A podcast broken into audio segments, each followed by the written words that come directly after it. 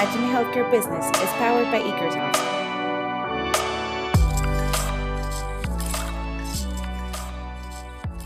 Gracias por estar aquí a todos. Eh, la verdad es que eh, será un webinar de aproximadamente 45 minutos en el que platicaremos de una de las empresas eh, más importantes en términos eh, farmacéuticos y de venta de, de, de, fármacos, como todos conocen en México y para algunas personas que nos están escuchando en América Latina, de Farmas del Ahorro.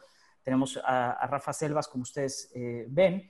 Eh, Rafa Selvas eh, nos contará un poco de su larga trayectoria en Farmas del Ahorro y su trayectoria de éxito en Farmas del Ahorro y también la trayectoria de éxito de la, de la empresa, ¿no? Eh, Adrián Piña, que es eh, co-CEO de Ikersoft, y yo, José Miguel Sainz, escucharán, y esto es importante decirlo, será una plática bastante amena, escucharán que me hice empato y, y así se referirán a mí tanto Adrián como, como Rafa. Eh, solamente es importante decirlo porque seguramente sucederá. Eh, yo soy Head of Marketing de Ikersoft. Eh, en Ikersoft somos una empresa de salud, bueno, tecnología enfocada en la salud con más de 25 años. solamente hacemos software para la salud, software para hospitales, software para médicos y clínicas. y en este caso tenemos un proyecto bastante lindo, podría yo llamarle, con Farmas del Ahorro, evidentemente en la parte médica o clínica que tiene Farmacia del Ahorro, ya platicaremos más de eso. Eh, ustedes pueden hacer preguntas eh, eh, en el chat, después al finalizar la sesión trataremos de contestarlas si tienen alguna pregunta. Eh, verán que, vuelvo a repetir, será súper ameno, platicaremos de este proyecto y además al finalizar también de parte de NIMBO para todos los médicos que están, médicos o que forman parte de una clínica que nos están escuchando, tendremos también una parte para que puedan probar eh, nuestro software y puedan tener eh, algunos, eh, cuando menos tres meses gratis que les, damos, les vamos a dar para que prueben nuestro software, ¿no? Entonces, em, bueno, quiero poner también, además de lo que ya dije, lo que nos dedicamos en Ikersoft, quiero poner también un poco en contexto, que todos ya sabemos este contexto de la pandemia. en Ikersoft tenemos oficinas en varias partes del mundo. Adrián está en, en, en Austin, en Texas. Eh, yo estoy en la oficina de Buenos Aires de Ikersoft. Tenemos algunas cosas eh, eh, también operando en, en, Medio Oriente y en todo el mundo nos hemos dado cuenta que está este problema de la pandemia y el problema de cómo las instituciones de salud atacan la pandemia. ¿no? Em, entonces, bueno, Rafa, Adrián, bienvenidos. Gracias. Gracias. Muchas sí. gracias. Gracias, Pato. Sí, oye, Rafa, y bueno, lo principal es, danos un, porque creo que todos sabemos qué es Farmas del Ahorro, al menos los que somos mexicanos y los que están en Latinoamérica tal vez no saben, pero danos eh, algunos números de Farmas del Ahorro, tanto puede ser consultas que dan, el modelo de hay médicos, eh, el tamaño de la empresa, número de empleados y demás, como para poner en contexto qué significa eh, Farmas del Ahorro, ¿no? Sí, sí, gracias Pato, muchísimas gracias. Eh, además de agradecerte y agradecerles el espacio, pues muy, muy contento de, de poder participar hoy con, con todos. Pues miren, eh, tal vez me tome un par de minutos antes para darles eh, un poco más de contexto de quién es Farmas del Ahorro, pero sobre todo de dónde venimos. Eh, somos una empresa chiapaneca, orgullosamente chiapaneca, eh, del, sur de México y de las pocas empresas que, que han crecido de sur a norte, sobre todo de, del segmento de retail y, y, como farmacia, pues la única, ¿verdad? Eh, Empezamos hace 29 años en Chiapas. Eh, con eh, dos de los fundadores son Antonio y su padre. empiezan con dos farmacias. Don Max, el papá de Antonio, de toda la vida, un hombre que trabajó muchos años en la industria farmacéutica. Y empiezan este sueño con dos farmacias que tenían hace, hace 29, 30 años ahí en Chiapas y empiezan a crecer eh, eh, de sur a norte, como les decía, en, el, país, pues con un, con un, concepto y un formato de negocio que fue muy atractivo para la gente, muy apreciado por todas las personas conforme íbamos abriendo tiendas. Y a, consolidarse ahora un grupo de empresas que sin duda alguna la empresa principal es la de Farmacias del Ahorro, que tiene cerca de 1.600 farmacias ya en el territorio nacional, en, México eh, tenemos también una empresa de distribución que la misma operación de las tiendas nos obligó a, establecer. Tenemos seis centros de distribución en el país, eh, en, en, diferentes puntos para poder eh, surtir a las tiendas de forma diaria. Eh, tenemos también una, una, compañía inmobiliaria y de construcción que se dedica precisamente a elegir los sitios donde abrimos una, las tiendas y las equipa para entregarle a la operación eh, el negocio en llave en mano. Eh, y eh, bueno, en general somos este, este grupo de empresas de esa magnitud. Somos una familia de aproximadamente 25 mil trabajadores y pues ahora con presencia prácticamente en, en todo el país, ¿no? Eso es, es en, en, números grandes lo que representa Farmacias del Ahorro, un poco de nuestra historia y, también eh, pues decirles que justo estamos ahora en un proceso de, transformación de, nuestro negocio, dado que eh, crecimos nosotros como una farmacia, le llamamos de, formato tradicional o de mostrador o de counter, eh, prácticamente la oferta comercial de nuestras tiendas se centraba específicamente en medicamentos y algunas categorías de, higiene y conveniencia y de bebés. Sin embargo, desde hace unos cuatro años aproximadamente o cinco, compramos una cadena de, tiendas aquí en México que se llama Derma y que es especialista en todo lo que tiene que ver con cuidado de la piel, dermocosméticos, belleza, etcétera. Y decidimos incorporar el portafolio de esta cadena dentro de las farmacias del ahorro y luego también desarrollar una oferta muy importante de productos para la prevención de enfermedades, todo lo que tiene que ver con eh, probióticos, complementos alimenticios, alimentación saludable, en fin. Entonces, eso nos obligó a transformar la tienda de mostrador a una tienda con piso de ventas, con una mayor oportunidad en el, en, el espacio físico de la farmacia para poder exhibir y provocar el contacto de los productos. Entonces, ahorita eh, tenemos aproximadamente la mitad de las tiendas con el nuevo formato y la otra mitad todavía con el formato tradicional, pero con un plan de transformación y de conversión que seguramente en los siguientes tres años, pues ya toda la cadena tendrá el nuevo formato. Rafa, eh, hablando de la parte clínica, eh, eh, el número de médicos que, que, tienen y este formato también en el que hay un, hay un médico que, que atiende, algo ahí que, puedas darnos de, números, nuevamente para entrar en el contexto del tamaño. Sí, nosotros tenemos médicos desde hace más de 10 años.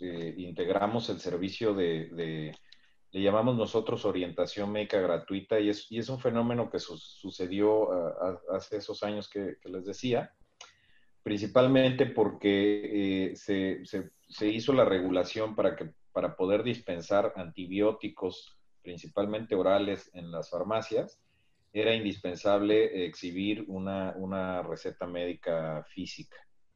Eh, cuando nosotros vimos venir eso, pues vimos la necesidad de poder poner un servicio de atención médica dentro de las farmacias para poder eh, evitar que, la gente también eh, se pudiera autorrecetar, ¿verdad? Dado, dado, como es la regulación aquí en México, pues podía haber oportunidades y nosotros decidimos agregar este servicio que es gratuito, eh, y, nosotros eh, tenemos eh, un poco más de 2.000 médicos, es decir, todas las farmacias tienen por lo menos un consultorio y hay muchas farmacias que tienen dos o hasta tres consultorios contiguos a la farmacia, ¿no? También la legislación no permite que el médico esté dentro de la farmacia, tienen que ser locales independientes. separado. Exactamente, y damos aproximadamente 1.200.000 consultas al mes aproximadamente. ¿Cómo se compara eso contra el, sector salud en México? ¿Contra el IMSS o, o sí, de ellos? Eh, ya estás a ese nivel, ya está a ese nivel farmacias del ahorro entonces. Sí, yo, por, por, información que tenemos, eh, somos la segunda institución, la primera privada, después del, del, del IMSS, que es, es, es el, el, Instituto de Salud Pública. Eh, nosotros somos la, segunda institución, hablando del segmento completo, que damos mayor número de servicios médicos o de consultas médicas gratuitas. Y dentro del, mercado privado, pues sin duda alguna somos la número uno, dado que es, es, un servicio gratuito. Oye, Rafa, ¿y todas estas farmacias están en ciudades medianas grandes o están en zonas rurales, en ciudades chicas también? en, en, en digamos que nuestra presencia está principalmente en las ciudades capitales de todos los estados, de casi todos los estados. estamos en 29 de 32 estados de la República. Y generalmente las ciudades de mayor concentración poblacional alrededor de estas ciudades capitales. Así es. Y toda la pandemia, todo esto que nos ha venido pasando, que estamos hablando antes de entrar a esta llamada, eh, en estos últimos meses, ¿cómo ha impactado su negocio? Porque ha cambiado, ¿no? A lo mejor mucha gente pensaría que el negocio de farmacia no hubiera cambiado, que no hubiera sido impactado en base a esto, pero acabas de dar un buen intro donde tienen mucho más que farmacia solamente, y aunque fuera solo farmacia hubieran sido impactados, ¿no? Pero me imagino que las consultas donde ha cambiado, bajado, no sé, ahorita nos dirás, y venta de medicamentos y del resto de servicios que tienen, ¿cómo, ¿qué cambió? ¿Cómo sí, impactado? Sí, Adrián, mira, en, en realidad cambió, además de de, de que cambió significativamente, cambió muy rápido. sí, sí, sí, sí, sí. A todos nos cambió esto de una manera muy inmediata y nos dejó poco, poco juego de cintura para planear cambios, ¿verdad? Pero, pero hubieron varios fenómenos combinados. Uno es que el 99% de los padecimientos que tratamos en los consultorios nosotros son padecimientos eh, que tienen que ver estrictamente con enfermedades broncorespiratorias y gastrointestinales ligeras de, primer contacto, agudas. Nosotros eh, somos creyentes de que la farmacia no, no debe cruzar la línea entre lo que es un, es un servicio médico de primer contacto, de ayuda inmediata, de un, de un tratamiento y de un padecimiento ligero, a la medicina de especialidad a la que le tenemos gran respeto y que, y que nuestros médicos son un vehículo. Cuando identifican eh, algo que pueda ser distinto, pues tienen eh, ellos dentro de su práctica médica libre la posibilidad de recomendarle a su paciente que, consulte a un especialista. Entonces, una de las primeras cosas que sucedió es que eh, el resguardo en casa generó también mucha salud, ¿verdad? Para bien lo digo, ¿no? Claro. De que todos estamos, los que estamos desde casa, estamos comiendo mejor, estamos durmiendo. las manos. mucha mayor higiene, exactamente, en todos los hábitos, mucha mayor higiene. Eh, y, también menos expuestos, por ejemplo, los niños al no estar en la escuela, pues las escuelas siempre por el contacto, pues son un, son un lugar de mucho contagio. Eh, entonces, hubo una, una transformación importante entre, nosotros le llamamos entre la medicina de corrección y la medicina de prevención. Es decir, esto nos educó muy rápido a buscar mecanismos de prevención y a dejar de usar un poco menos la, corrección, ¿no? Entonces, nosotros tuvimos un descenso de consultas significativo. Eh, de estos números de los que les hablaba, prácticamente tuvimos un 25-27% menos consultas eh, durante los meses más fuertes de la cuarentena.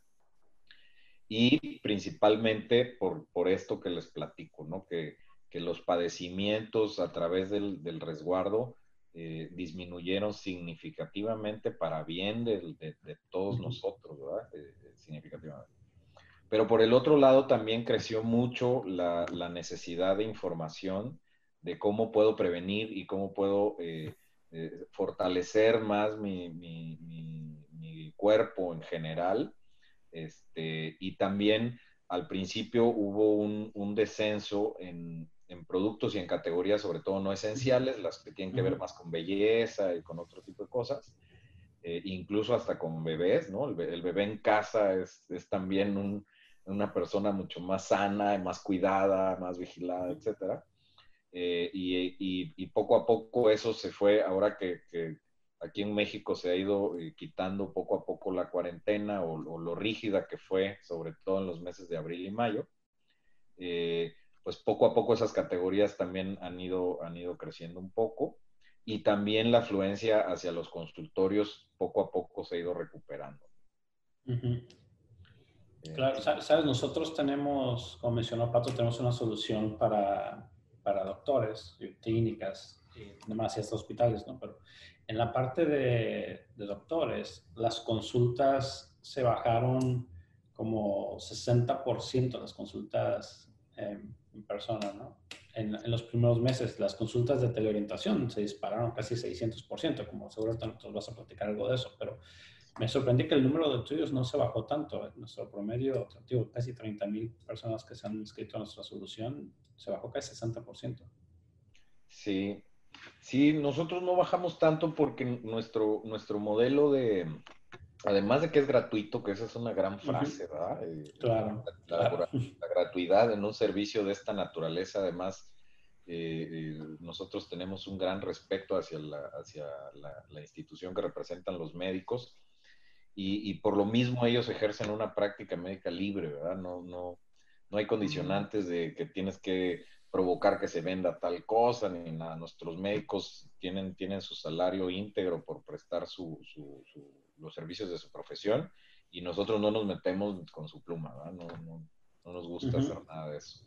Entonces, eso hace que el médico de la farmacia sea muy apreciado por su comunidad más cercana, ¿no? Generalmente se vuelve como el médico de la colonia, el, este referente de salud y, las familias se sienten muy cómodas, pues llevando a los niños, este, en fin, entonces si bien hay un descenso importante en, categorías como de antibióticos y esto que, resuelve eh, eh, enfermedades agudas de las que les platicaba, pues también hubo otros acercamientos, eh, incluso hubo algo de pánico, ¿no? Ante febrícula, dijo, pues corren y, todo lo hemos hecho, Los, que, los que no, somos médicos, pues te espantas con cualquier síntoma, ¿va? claro, claro. y, la farmacia resuelve muy bien eso porque es un lugar que, incluso las estadísticas lo dicen, es, es el segundo lugar más seguro ante los contagios en, en, esta situación, ¿verdad? Porque es intensamente, tiene protocolos de sanitización muy, muy rígidos, eh, los médicos están perfectamente bien equipados y protegidos, en fin. Entonces, la farmacia eh, no se afectó tanto porque es un centro de soluciones de salud muy práctico, muy rápido, muy práctico. Nuestras tiendas que no son tan grandes, pues no tienes tanta exposición y contacto con un número grande de personas. Entonces, eh, creo yo que estos han sido los factores que han mantenido eh, que no haya un descenso tan fuerte en la visita a los consultorios. Ya. Y el cambio o esta transformación que están teniendo en base a la pandemia, ya vamos a hablar obviamente un poco de teleorientación, pero sé que además traen más proyectos. Me tocó ver un par de artículos de entrevistas que te han hecho últimamente. Me gustaría escuchar qué, qué son los planes que traen. ¿Qué de eso ya venía y qué de eso fue, se aceleró por la pandemia y qué de eso nació por la pandemia? Yo, yo siento que lo que, lo que detonó en, en, en México, como muchos saben, pues el, el comercio electrónico ya tenía un buen nivel de importancia, pero para ciertas categorías en particular, ¿no? Viajes electrónicos, algunos otros servicios en línea, ahí el comercio electrónico en México era relevante. Sin embargo, en muchos otros de, los, de, los, de las categorías de consumo en el país era muy pequeño, y, y, en la medicina no se diga, ¿no? La, la medicina tiene el, el, el inconveniente para el comercio electrónico de que la legislación en México eh, exige la, presencia física de la, receta eh, como un medio aún válido o el único válido para que se puedan entregar, eh, dispensar los medicamentos. Entonces, eso en la logística es, algo complicado resolver. Sin embargo, pues lo que, lo que el, gran impacto de lo que nosotros vimos es una transformación muy grande de, gente que necesitaba eh, el, servicio a, su domicilio, la, entrega de productos de farmacia, no nada más de medicamentos, sino también de... De todo el resto que venden, sí. Exacto, a su domicilio, ¿no? Entonces, nosotros creo que fuimos muy afortunados, obviamente no sabíamos que iba a suceder esto, pero eh, fuimos muy afortunados porque desde hace aproximadamente unos cuatro años decidimos construir nuestras plataformas de, de comercio electrónico, apostándole a lo que podía ser una inversión de muchos años, eh, lo que maduraba el, el, mercado de comercio electrónico en México de nuestro canal. Entonces desarrollamos una tienda en línea, una aplicación móvil, y, y a pesar de que tenemos 30 años vendiendo eh, medicamentos y productos de higiene a domicilio eh, a través de llamadas telefónicas, eh, pues el e-commerce cuando lo iniciamos hace cuatro o cinco años, pues era muy pequeñitito, ahí prácticamente casi insignificante. Sin embargo, ahí estaba, no estorbaba y, pues era un mecanismo que venía creciendo, nunca ha dejado de crecer, pero a ritmos sobre una base muy pequeña, pues a ritmos también pequeños. Y lo que sucede a partir de, de, de esto, pues es que se detona casi 800% el, comercio electrónico, ¿no? entonces nosotros tuvimos que implementar mecanismos prácticamente inmediatos. Les digo, fuimos muy afortunados de que ya teníamos la infraestructura, toda la cadena de, suministro, reparto y, y, de los call centers eh, son parte de la empresa, es decir, nosotros no tercerizamos los servicios que tocan a los clientes.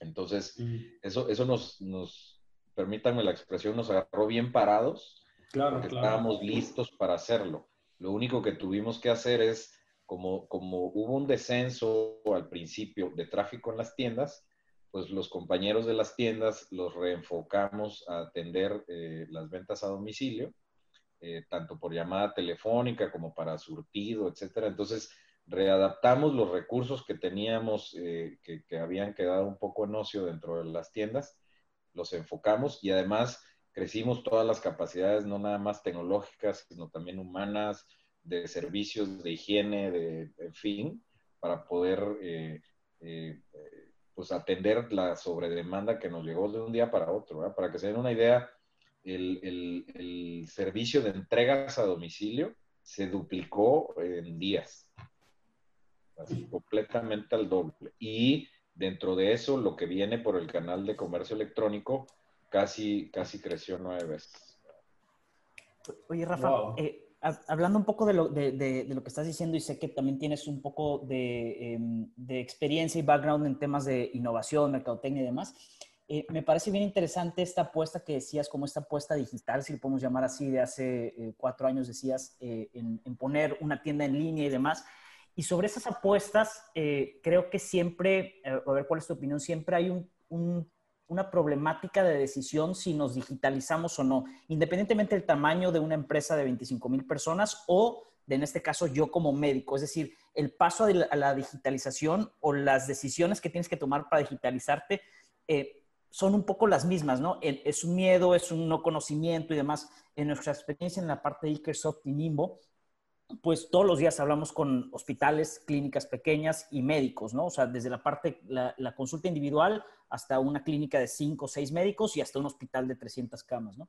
Y hay este, siempre esta parte de, del miedo a la, a la innovación, de no saber cómo digitalizarnos, ¿no? Entonces, un poco mis dos preguntas son, ¿qué parte, si nos puedes decir, qué parte en Farmacia del Ahorro es se lleva en la operación digital y qué parte es no digital aún?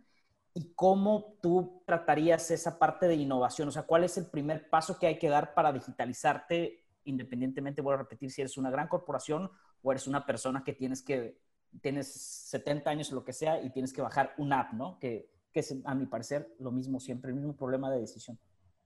Sí, sí, gracias, Pato. La, verdad es que es, es, una pregunta que déjenme decirlo así, no tengo la respuesta, pero sí tengo la, vivida, la experiencia que tal vez pueda responder eso. Y miren, algo que, nosotros hacemos, y sé que lo hacen muchas empresas también, es que basan una gran parte de sus decisiones de transformación en relación a la opinión de sus propios clientes. Y, y creo, a nosotros nos ha dado muy buen resultado. En mi opinión, creo que es algo muy sensato poder acompañar este tipo de decisiones, sobre todo las que tienen que ver con evolución, con el futuro y todo. Todas las empresas diseñamos un plan de evolución, ¿verdad? Pero creo que lo que te da gran certeza es que puedas validar ciertos conceptos de evolución con tus principales consumidores o los principales perfiles de, que, te, prefieren, ¿verdad? Y, yo creo que algo, algo que, nos ha salido bien a nosotros y nos ha ayudado mucho es precisamente esto. Y, y justo antes de cuando decidimos ponerlo del comercio electrónico, les digo, era una apuesta mm, mm, hasta cierto punto eh, que pudimos haber no hecho eh, o haberlo hecho uno o dos años después y tal vez no hubiera pasado nada. Eh, sin embargo, sí había, hicimos, hicimos estudios de consumidores y sí había entre nuestros clientes un, un, cierto apetito por tener canales digitales disponibles para ellos. ¿verdad? y, testeamos mucho y además testeamos diferentes edades y todo, ¿no? Y ahorita les hago la reflexión al final, pero, pero muchas personas nos decían, no, pues es que yo, yo, quiero ir primero al doctor y luego a la farmacia, pero también había mucha gente que decía, oye, pues yo tengo que ir al doctor, pero quiero que todo lo demás sea, sea digital y muchos jugaban sobre todo las, las, las, características generacionales, ¿no? Eh, y, recuerdo que hicimos algunos estudios específicamente con, con personas de 60 años y más, y, y, no había rechazo, sin embargo decían, eh, lo que me vayas a dar de digital, házmelo muy simple, ¿verdad? Prácticamente un botón o dos, este, y ya, ¿verdad?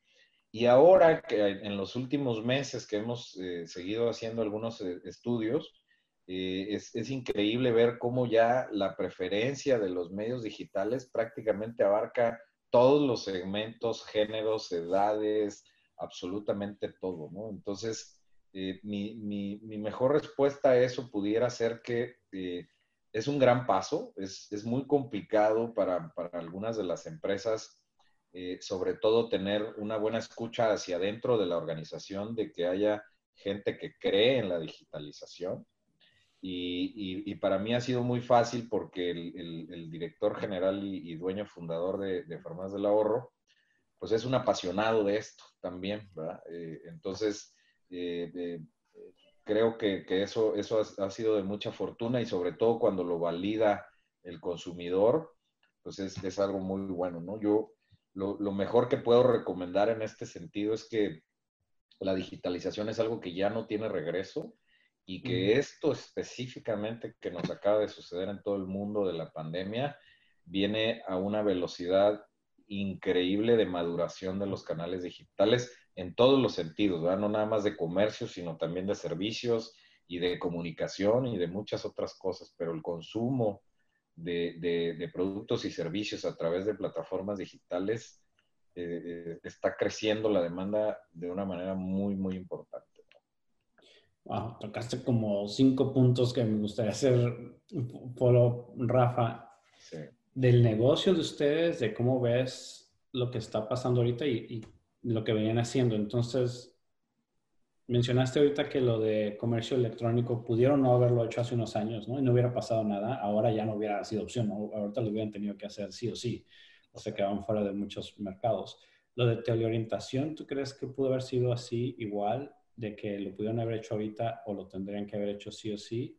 Pero antes que me contestes esa, ¿cómo ves el, lo que entender más es cómo ves el negocio de farmacias del ahorro? Ahorita sé que tiene teleorientación, obviamente, y me gustaría que me dijeras cómo les está yendo Em, porque están haciendo con nosotros además, qué bueno, ¿no? Pero, pero está cambiando muchísimo el mundo, ¿no? Ah, precisamente el lunes acá en Estados Unidos cambiaron una ley o están queriendo cambiar una ley porque habían pasado una ley de que telenutrición era permitida temporalmente, ahora la están queriendo pasar eh, eh, permanentemente, de que te la pueda pagar el seguro, antes no la pagaba. Medicare hacía mil y algo, un par de miles de, de teleconsultas a la semana y ahora hace un millón y fracción a la semana y las inversiones o el incremento del tamaño de ese mercado se fue de 40 billones y ahora están forecasteando a 260 y tantos billones en unos años. ¿no? Ese mundo está creciendo enormemente. Pero si me, o sea, eso yo creo que ya no lo paramos, como ya bien lo dijiste, eso ya, eso ya despegó a una velocidad tremenda, ya no lo vamos a parar en todo el mundo, que mencionaba Pato también ahorita. Pero mi pregunta más hacia, hacia ti es, ¿cómo arrancó con ustedes esto? Pero ¿cómo ves que va a impactar el negocio de farmacias del ahorro en el futuro, porque según lo que estuve leyendo, venían creando muchas sucursales muy rápido, abriendo muchas sucursales muy rápido. ¿Esto va a seguir pasando así o ves que eso se va a disminuir por la parte digital? La parte que, me, que me, impactó ahorita el número de consultas que hacen ustedes, que son gratuitas eh, en México, ¿eso ves que va a competir contra los doctores privados? Porque se van a comer ese mercado, ¿no? Un paciente ahora, si ya tiene toda la confianza de hacer eso digital, o sea, van a, para empezar, se van a traer todos los mercados rurales hacia, sus, hacia su mercado. O sea, ¿cómo ves eso? ¿Eso va a transformar el tipo de servicios que va a ofrecer farmacias del ahorro? ¿Hacia dónde lo ves? Sí. Está muy grande, pero no sé, ¿puedes aterrizar, por favor? Sí, sí, claro que sí, Adrián. Mira, el, el, sucedió un fenómeno que nosotros, o por lo menos yo no me lo esperaba. Eh, cuando, cuando recién inicia la cuarentena eh, firme, ¿no? Donde todos nos vamos, eh, o, todos los, los, que podemos nos vamos a resguardar nuestras casas, hubo un descenso importante en el tráfico de las tiendas, ¿no? Tanto en el consumo de las tiendas como en la consulta médica y en todos lados. Entonces, no, la ciencia cierta no sabíamos cuál iba a ser el comportamiento del regreso, ¿verdad? Porque claro. ni, ni cuándo, ni cómo, ni a qué velocidad, ni muchas cosas, ¿verdad? Y, y, cuando empezamos a ofrecer este tipo de servicios en línea o de ventas a domicilio a través del e-commerce y de la llamada telefónica, mm, la expectativa de varios de nosotros y sobre todo en el mercado, pues era, ¿sabes qué? Eh, muy probablemente van a empezar a comprar a través de otros canales las mismas personas que ya te compraban en la tienda física. Simplemente se transforma el canal por un tema de origen y destino del consumo, ¿no? Déjame ponerlo de esa manera.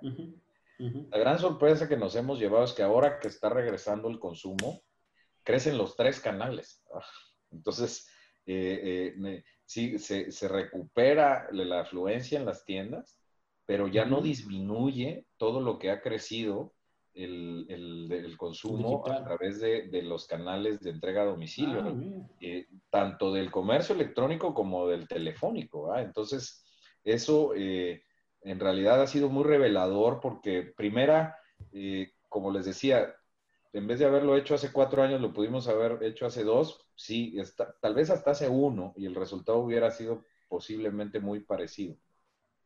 Sin embargo, quienes no lo hicieron, dejaron ir este mercado y este consumo que hoy tenemos nosotros. ¿No? Porque, porque al crecer todos los canales pues en realidad, eh, pues el mercado no se hizo más grande, simplemente hubo un mercado al que nosotros tuvimos acceso, volteó a ver las, las ofertas que tenía de este tipo de servicios y dijo, pues yo me voy con formas del ahorro, porque pues además prácticamente éramos los únicos que teníamos comercio electrónico, ¿no? Y otra cadena. Entonces, eh, pues eso nos dio una gran ventaja, ¿no? no eh, En esta primera parte de la respuesta creo que, que eh, sí, los estaban posicionados, sí. Exacto. Y además el estar listos a tiempo nos dio muchas ventajas para acceder a un nuevo, a un nuevo mercado. Y ya eh, por la parte de, los, de la teleorientación médica, fíjate que eh, de, haber sabido, a mí me hubiera gustado enfrentar esto de una manera más madura, tecnológicamente hablando, procesos, etcétera. era algo que nos pasaba por la mente un poco estas limitaciones de la legislación en México nos, nos han desanimado mucho tiempo porque decíamos, híjole, sí, pero la práctica médica es, es, es muy complicado a voz de, de, doctores con los que yo he platicado. Eh, es muy complicado resolver que la práctica médica tenga que ser parcial en el, en el sentido de que la prescripción esté limitada. Entonces, eh, pura prescripción de over the counter eh, eh, en realidad en, muchos casos pues no resuelve completamente la necesidad del paciente, ¿no? Entonces, a mí sí, eh, ante esa pregunta, me hubiera gustado más llegar a este punto con algo, un servicio mucho más sólido. y, y, pero por el otro lado también, cuando, cuando tenemos esta necesidad de, de, salir con un producto como la, la, la teleorientación médica, eh, la verdad es que estamos maravillados por dos cosas fundamentales. Una, por la velocidad a la que lo pudimos hacer. O sea, fue muy, muy rápido y, también es algo que tengo que agradecerles a ustedes, ¿no? Eh, porque pues la plataforma prácticamente es, es, es de plug, ¿verdad? O sea, llegan, eh, nos conectamos a una infraestructura que también afortunadamente ya teníamos nosotros, de médicos, etcétera y fue súper veloz, ¿verdad? Fue una velocidad que increíble, ¿no? Muy, muy buena. Eh, y por el otro lado, creo que eh, eh, pues a nosotros nos ha, nos ha, permitido también estos dos, tres meses aprender mucho sobre, sobre la, la, cuánta gente está dispuesta a solicitar un servicio como este. Y, y, yo que recibo todos los días los comentarios de los pacientes que, que ah, califican al final la experiencia, eh, en el 99% de los casos no dejan de, agradecer con mucho ímpetu el, servicio. Ah, qué bien. Ah, buenísimo eso. buenísimo. Oye, Rafa, y la, parte, hablando de esta parte de la satisfacción de parte del usuario, eh, la del médico, ¿cómo es? Que tiene que ver un poco también mi pregunta con la educación digital. Eh, y, hay mucha audiencia que es médico y también, por supuesto, que eh, es súper valioso porque muchas veces nosotros eh, bueno, en Ikersoft evidentemente construimos tecnología pensando en los médicos, ¿no? Como el, médico para nosotros es el usuario final y, es el que hay que mantener contento. Un poco eh, sintetizando mucho de lo que hemos hablado, es eh, de nada sirve pronosticar o forecastear la empresa y los servicios digitales y demás si el usuario final o el usuario de día a día no puede utilizar la plataforma por muchas situaciones, ¿no? Eso ya nos corresponde a los que desarrollamos tecnología para que sea lo más fácil posible, etcétera, etcétera. Pero en temas de, eh, de farmacias del ahorro y esta educación digital de los médicos y la aceptación de los médicos al proyecto de teleorientación, ¿cómo fue? Eh, eh, ¿Fue tan, tan smooth o tan fácil como, como podría ser con el paciente? Porque estoy entendiendo que el paciente la tomó bien. Del lado del médico, ¿hay algo que nos puedas ahí platicar?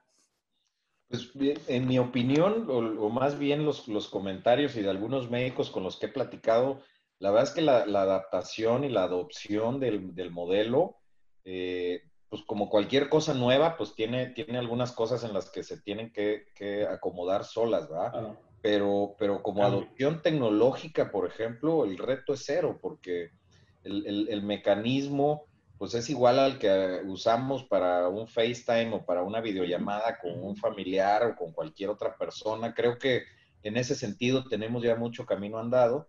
Y por el otro lado, pues el, médico no necesita ser capacitado en su práctica médica, ¿va? Y, claro. sé que me están escuchando médicos, pero pues es algo que, los médicos saben hacer, ¿verdad?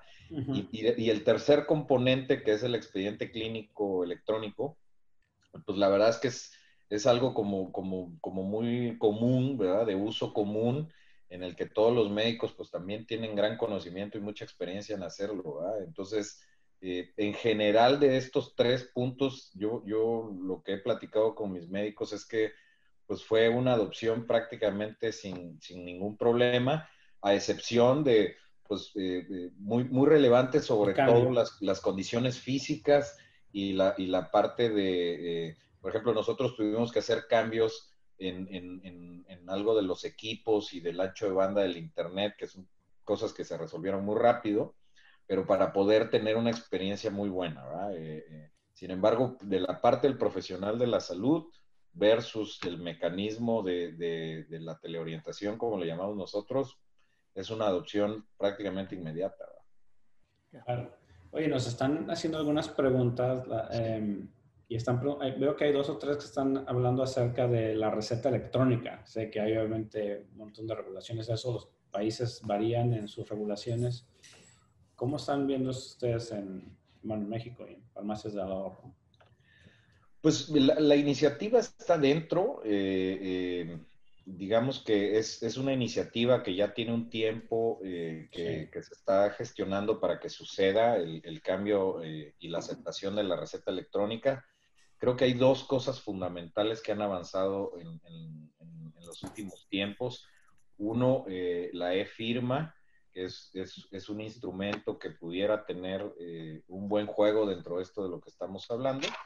Y el otro es la firma electrónica, que es algo que acaba de suceder en México. Entonces, creo que estos dos componentes eh, van a impulsar muchísimo el que, el que la receta electrónica pueda ser ya un medio válido. ¿no? el, el, digamos que para explicarlo un poco mejor, el inconveniente que tiene hoy la receta electrónica es que eso está normado dentro de la farmacopea, que, es, el, es este como libro que nos regula a todos en este tema.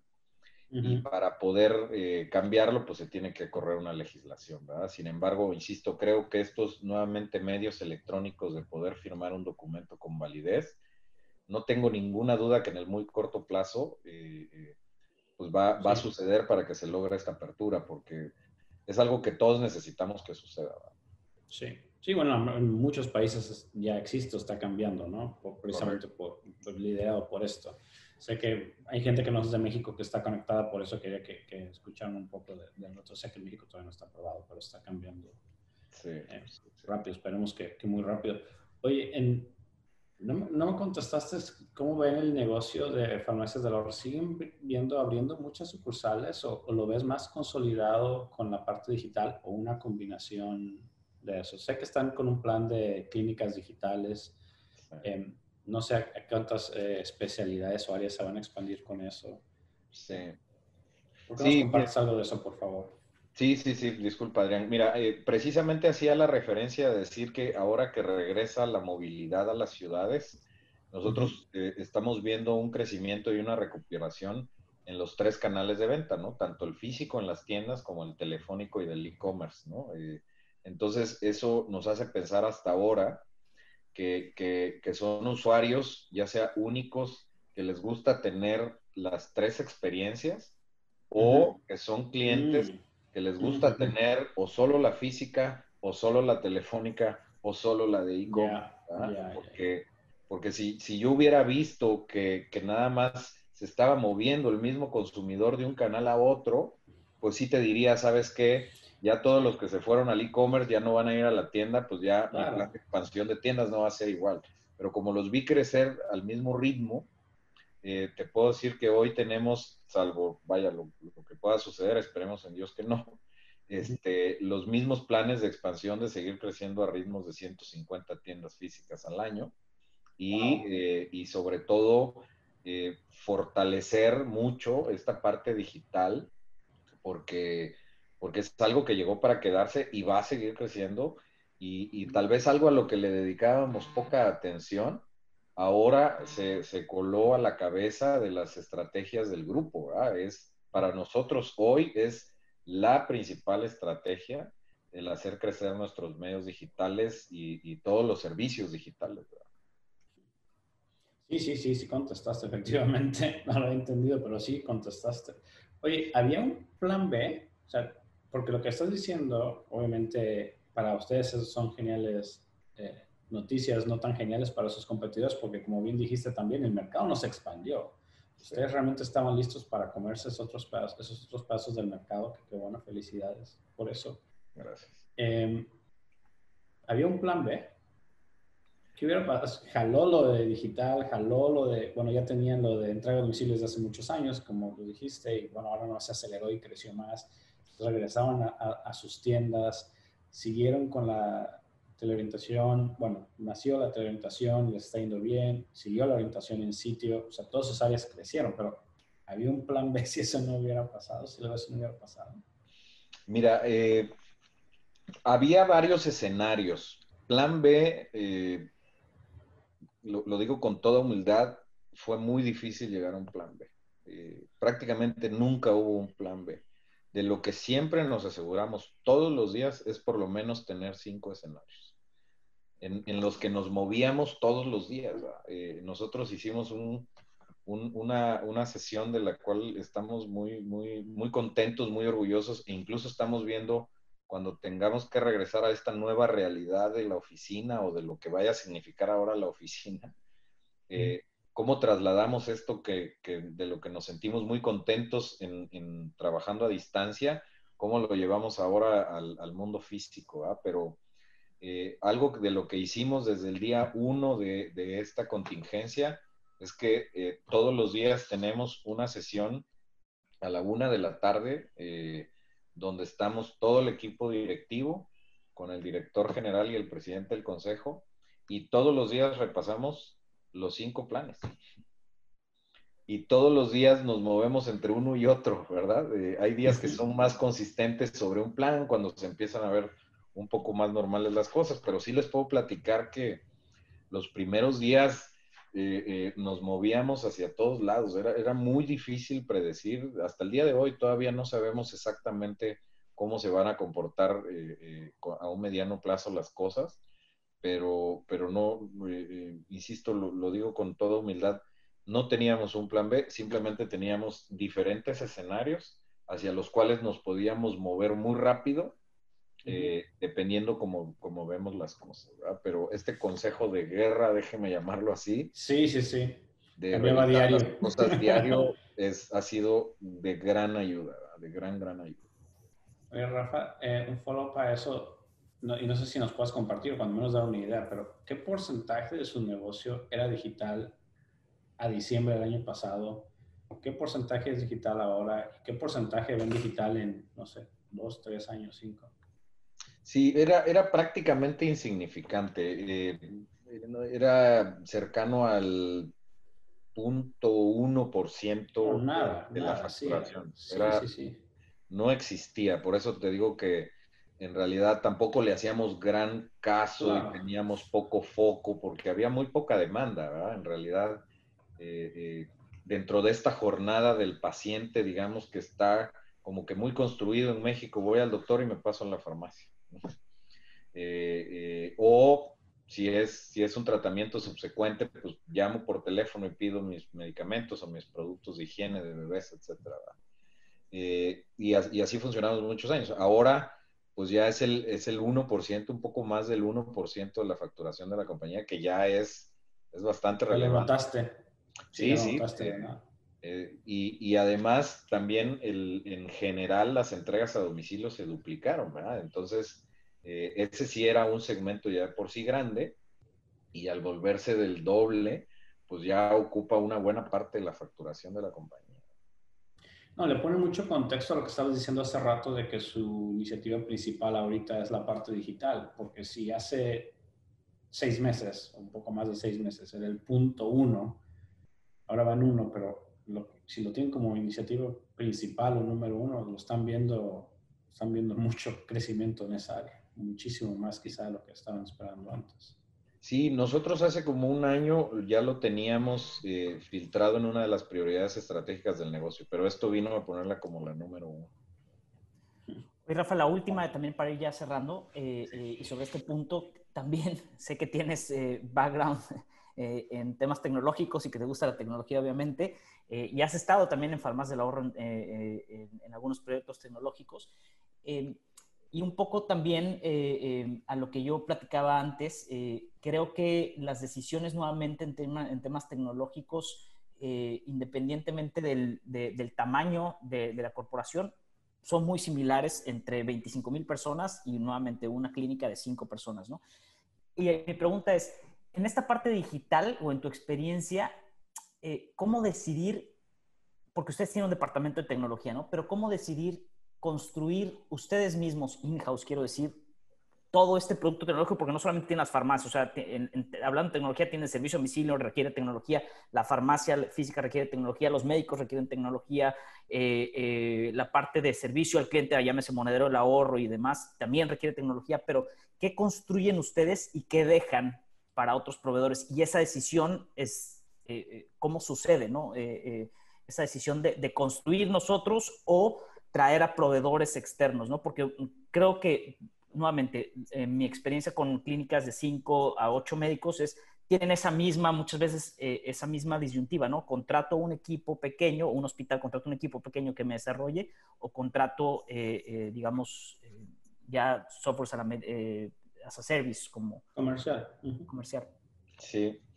Mira, sí, hay, hay un proceso, en, en, en particular nosotros en Farmacias del Ahorro, nosotros no tenemos un área de desarrollo de tecnología lo suficientemente robusta como para poder construir nuestra tecnología, ¿verdad? Eh, y eso es una decisión que hemos tomado nosotros porque eh, hay algo que apreciamos eh, mucho y son dos cosas fundamentalmente en la tecnología. Una, te decides por la opción de irte con un especialista en tecnología de tu segmento pues te traes las mejores características probadas por mucho tiempo a, tu compañía, a diferencia de que si tú lo desarrollas, pues tienes que pasar por todo lo que ya pasó este, este aliado o proveedor. Eh, y, eso me trae como consecuencia lo segundo, que es el tiempo en el que quieres tener habilitado y disponible esa tecnología. En el, posiblemente en temas de costos haya, haya mucho alrededor de esto. ¿verdad? Eh, eh, eh, yo creo que la evaluación de costos a veces pareciera que siempre es la más fácil.